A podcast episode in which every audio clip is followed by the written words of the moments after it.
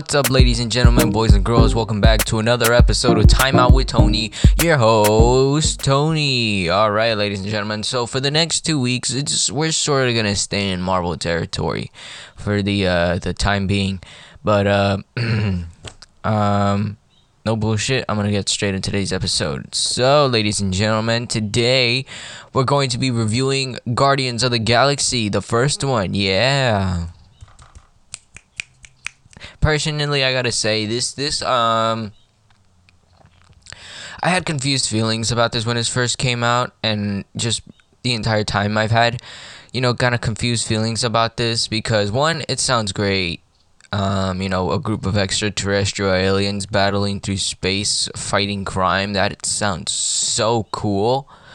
But at the same time, it sounds like one of those projects that just sounds good on paper, but the minute you reenact it, out in real life, it's just pure garbage. But thankfully, they didn't do this uh, with. They didn't do that with this, and and uh, we should be happy. All right, anyway, uh, before we get into today's episode, I want to take a quick minute and thank you guys all so much for the support. It means a lot, really. So keep up the support, and most of all, just tell everybody around you. Keep those plays up. Tell everybody. now, so Guardians of the Galaxy. Um, yeah, no, let's get straight into it. Sit back, relax, crack open a beer, soda, and or water, and enjoy, folks, because this is Guardians of the Galaxy.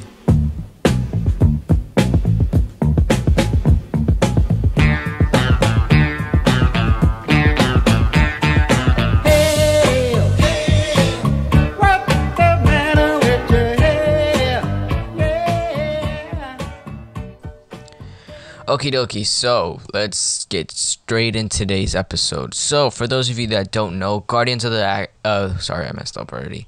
Guardians of the Galaxy, or as it's retroactively referred to as Guardians of the Galaxy Volume 1 is a 2014 superhero film based on the Marvel Comics uh, superhero team of the same name, produced by Marvel Studios and distributed by Walt Disney Studios Motion Pictures. It's the 10th film in the Marvel Cinematic Universe. Directed by James Gunn, who wrote the screenplay with Nicole Perlman, the film includes an, an ensemble cast of Chris Pratt, Zoe Saldana, Dave Bautista, Vin Diesel, Familia, and Bradley Cooper as the titular Guardians, along with Lee Pace, Michael Rooker, Karen Gillan, John C. Reilly, Glenn Close, and Benicio del Toro. In the film, our story sees Peter Quill and a group of extraterrestrial criminals go on the run after stealing a powerful artifact. Screenwriter Nicole Perlman first began developing the film back in 2009 with a screenplay. Producer Kevin Feige first publicly mentioned Guardians of the Galaxy as a potential film in 2010, and Marvel Studios announced it as an as uh, uh, that it was announced that it was in active development at the July 2012 San Diego Comic Con. James Gunn was hired to write and direct the film that same year in September. In February of 2013, Chris Pratt was hired to play Peter Quill, aka Star Lord, and the supporting cast members were subsequently confirmed. Principal photography first began in July of 2013 at uh, Shepperton studios in England, while filming continued in London before wrapping up in October of that same year. In addition to an additional score by Tyler Bates, the film's soundtrack includes several popular songs from the 60s and 70s chosen by Gunn. Post production was completed on July 7th, 2014. Guardians of the Galaxy had its premiere at the Dolby Theater in Hollywood on July 21st, 2014, and was theatrically released in the US on August 1st as part of the second phase of the MCU. The film became a critical and commercial success, grossing $772.8 million worldwide and became and became the highest grossing superhero film of 2014 as well as the third highest grossing film of 2014. The film was praised for its screenplay, direction, acting, humor, soundtrack, visual effects, and action sequences. At the 87th 7th Academy Awards, the film received nominations for Best Visual Effects, Best Makeup and Hairstyling, and also won a Hugo Award for Best Dramatic Presentation in 2015. A sequel was released in 2017 titled Guardians of the Galaxy Volume 2. A third volume is in the making and is set for a 2023 release. Alright, story time. So.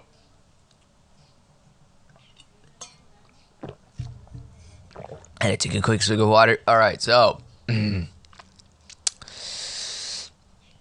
Our story opens up in the year 1988. After the death of his mother, a young Peter Quill is abducted from Earth by a group of alien thieves and smugglers called Ravagers.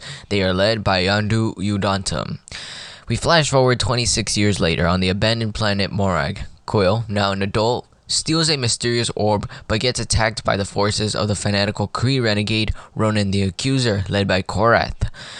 Peter manages to escape with the orb, and Yondu discovers his theft and issues a bounty for his capture while Ronan sends the assassin Gamora after the orb. When Quill attempts to sell the orb on the planet Xandar, which is the capital of the Nova Empire, Gamora ambushes him, ambushes him and steals it.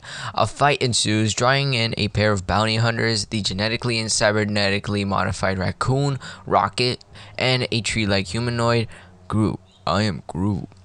Nova Corps officers capture the four, detaining them in the Kiln prison. An inmate there, Drax the Destroyer, attempts to kill Gamora due to her association with the powerful intergalactic warlord Thanos and Ronan, who killed his family. Quill convinces Drax that Gamora can bring Ronan to him, though Gamora feels, I mean, reveals that she has betrayed Ronan, unwilling to let him use the orb's power.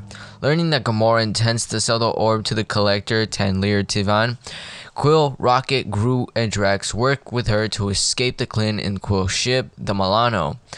Ronan meets with Gamora's adoptive father, Thanos, to discuss her betrayal. Quill's group flees to nowhere, a remote lawless outpost in space, which is built on the head on the giant uh, severed head of a celestial. A drunken Drax summons Ronan while the rest of the group meets Tivan. Tivan opens the orb and it reveals the Power Stone, an item of immeasurable power that destroys all but the most powerful buildings who wield it. Tivan's slave, Carina, grabs the stone, triggering an explosion that engulfs Tivan's archive. Ronan arrives and easily defeats Drax, while the others flee by ship, pursued by Ronan's followers and Gamora's adoptive sister, Nebula. Nebula is able to destroy Gamora's ship, leaving her floating in space, and, Ryan- and Ronan's fighters capture the orb. Quill contacts Yondu before following Gamora into space, giving her his helmet to survive. Yondu arrives and retrieves a pair. Rocket, Drax, and Groot threaten to attack Yondu's ship to rescue them, but Quill negotiates a truce, promising the orb to Yondu. Quill's group agrees that facing Ronan means certain death, but that they cannot let him use the Infinity Stone to destroy the galaxy. On Ronan's flagship, the Dark Aster, Ronan embeds the stone into his warhammer, taking its full power for himself. He contacts Thanos, threatening to kill him after destroying, uh, after first destroying Xandar. Sorry, hateful for uh, her adoptive father. Nebula allies herself with Ronan. The Ravagers and Quill's group join with Nova Corps to confront Dark Aster at Xandar, with Quill's group breaching in uh, breaching the Dark Aster with a Milano. Ronan uses his empowered Warhammer to destroy the Nova Corps fleet. Drax kills Korath, and Gamora defeats Nebula, who escapes, but the group finds himself outmatched by Ronan's power until Rocket crashes a Ravager ship through the Dark Aster. The, dark, the damaged Dark Aster crash lands on Xandar, with Groot sacrificing himself to shield the group. Ronan emerges from the check, I mean from the wreck, and prepares to destroy Xandar, but Quill distracts him, allowing Drax and Rocket to destroy Ronan's Warhammer. Quill grabs the freed stone with and with Gamora, Drax, and Rocket sharing its burden, uses it to vaporize Ronan. In the aftermath of these events, Quill tricks Yondu into, con- into a container supposedly containing the stone and gives the real stone to the Nova Corps. As the Ravagers leave Xandar, Yondu remarks that it turned out well that they did not deliver Quill to his father uh, per their contact. Quill's group, now known as the Guardians of the Galaxy, has their criminal record expunged, and Quill learns that he is only half human and that his father is part of an ancient unknown species. Cole finally opens the last present he received from his mother, a cassette tape filled with her favorite songs. The Guardians leave in the rebuilt Milano along with a potted sampling cut from Groot, which grows into a baby version of him. I am Groot. We get hit with a post-credit scene where we see Tivan sit in his destroyed archive with two of his exhibiting I mean, two of his living exhibits, a canine cosmonaut and an animatro- anim- anthropomorph- anthropomorphic duck. Jesus Christ. And that, my friends, is Guardians of the Galaxy. Alright, so our rating. On a scale of 1 to 10, I've got to give Guardians of the Galaxy a.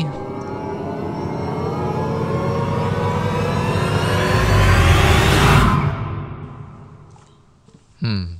Well, it's difficult to say, but I'm to have to go with an 8 out of 10. Um, for several reasons, and here's why. First and foremost, the Guardians using the Guardians of the Galaxy as an MCU entry has got to be a great idea, personally, in my opinion. Um, the fact that they're I, I I like how they expanded. You know, they didn't just stay with your average, you know, Marvel characters, Captain America, Iron Man, Spider Man, Hulk, like what you know, all those characters. You know that every every you know average um that every average average Joe knows. I'm really glad that they decided to use more one of the more uh, B lister uh character groups in the MCU. I'm not. I'm not saying that the that the Guardians of the Galaxy are B list or that they're you know just you know whack. But like I mean, let's just keep it real. Before this, I had no idea who the Guardians of the Galaxy were. I was like, what is that like an original or like what's the deal here? You know. But I'm glad they decided to you know expand. You know, get out of their comfort zone with the average you know MCU characters that they be using these days. Um, yeah, I'll just leave that there. Um, another thing I really liked about this was the effects. Now, as you can obviously see, the effects in the in in in this film are completely um, just downright wow. Just downright wow. Yeah, that that if I had to express it in a few in just you know a word, I I'd say wow the fact that they were able to you know make all these extraterrestrial species and make them look authentic make it look like it's so um, what's the word i'm looking for? Real? Was great. So in terms of the concept and makeup and, and, and effects this movie reigns supreme. Now in terms of plot it's all right it's um, I wouldn't say it's original, but it's not lazy. Um, yeah, I wouldn't say it's a. I wouldn't call it original, but the story just it, it's an it's entertaining to say the least, and um, yeah, it, it's it's it's just not one of those one of those like hmm, what what's the word I'm looking for it's somewhat original. There we go. It's somewhat original. I wouldn't call it, you know, boring or invented. No, it, the, the plot is interesting. There's no doubt. But you know, going into space and all that kind of that, I, it's I, I, I kind of experienced it one too many times. But overall, it, it's a good plot. It's entertaining. Um, yeah, we'll just leave that there. The acting, however, uh, the acting, uh, it, it, wasn't bad either. Uh, Chris Pratt, guy knows how to act. Uh, um, and the humor of, well, you know, humor in an MCU movie, pop culture. You know how it is. It's always funny. Uh, hmm. I think that's pretty much it. I, I don't really have much to say about the soundtrack, mm, mostly because uh, well, the, the the original soundtrack, you know, like the the, the, background music and all that kind of stuff. Um, there really isn't much to say on that. And there was an original soundtrack with like songs from the 80s and 70s, handpicked from James Gunn himself. I don't really have much to say about that either, mostly because like I just don't really know what to say on it. I mean, it's an original soundtrack from you know iconic songs from the 60s and 70s, but you know, it's it's it seems a bit original. I mean, unoriginal using songs that influenced pop culture like this. Um frankly at this point it, it's it's it is a bit annoying, you know, seeing the same songs get put into the same movie, you know, Queen and um, the Beatles it's just very unoriginal. It, it, I will say that. I'm not. I'm not saying that the you know the music is you know hot hot dog water and you know fucking garbage and shit. No, I'm not saying that. I'm just saying you know it's it's just very unoriginal. It's very unoriginal. At least 20 other franchises have done it before this. Yeah. I'll just leave that there. All right, folks. Let's let's take a look behind uh, the development. Development first began when Marvel Studios president Kevin Feige first mentioned Guardians of the Galaxy as a potential film at the 2010 San Diego Comic-Con International, stating, quote, There are some obscure titles too, like Guardians of the Galaxy. I think they've been revamped recently in a fun way in the comic book, end quote. Feige reiterated its, that sentiment in a 2011 issue of Entertainment Weekly, saying, quote, There's an opportunity to do a big space epic, which Thor sort of hints at in the cosmic role of the Marvel Cinematic Universe. Feige added, uh, should the film be made, it would feature an ensemble of characters similar to the X Men and the Avengers. He also went on to announce that the film was in active development at the 2012 San Diego, San Diego Comic Con International during the Marvel Studios panel, with with an intended release date of August 1st, 2014, he said the film's titular team would consist of the characters Star Lord, Drax the Destroyer, Gamora, Groot, and Rocket.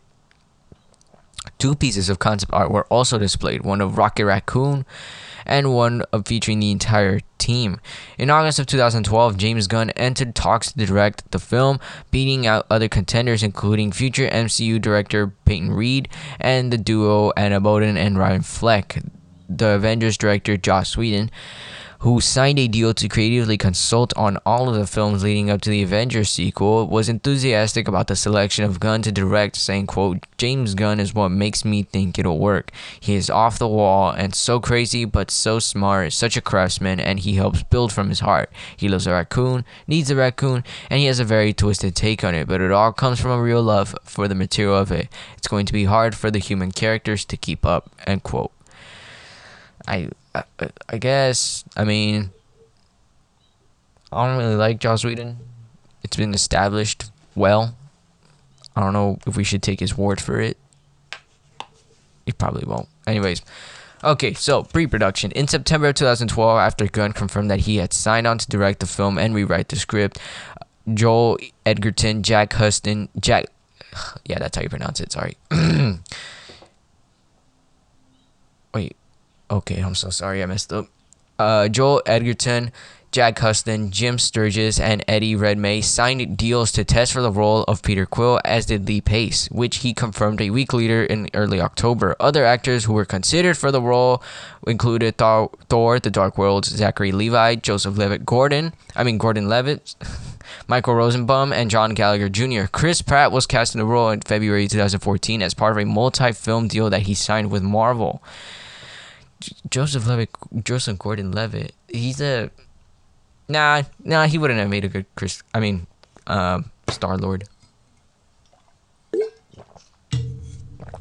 I say that because at this point I'm just so used to hearing. I mean, seeing Chris Pratt as that guy. But I mean, whatever. All right. Let's take a look at how it did. Um, Let's take a look at how it did at the box office. I'm so sorry I got lost. I need water. Hold up.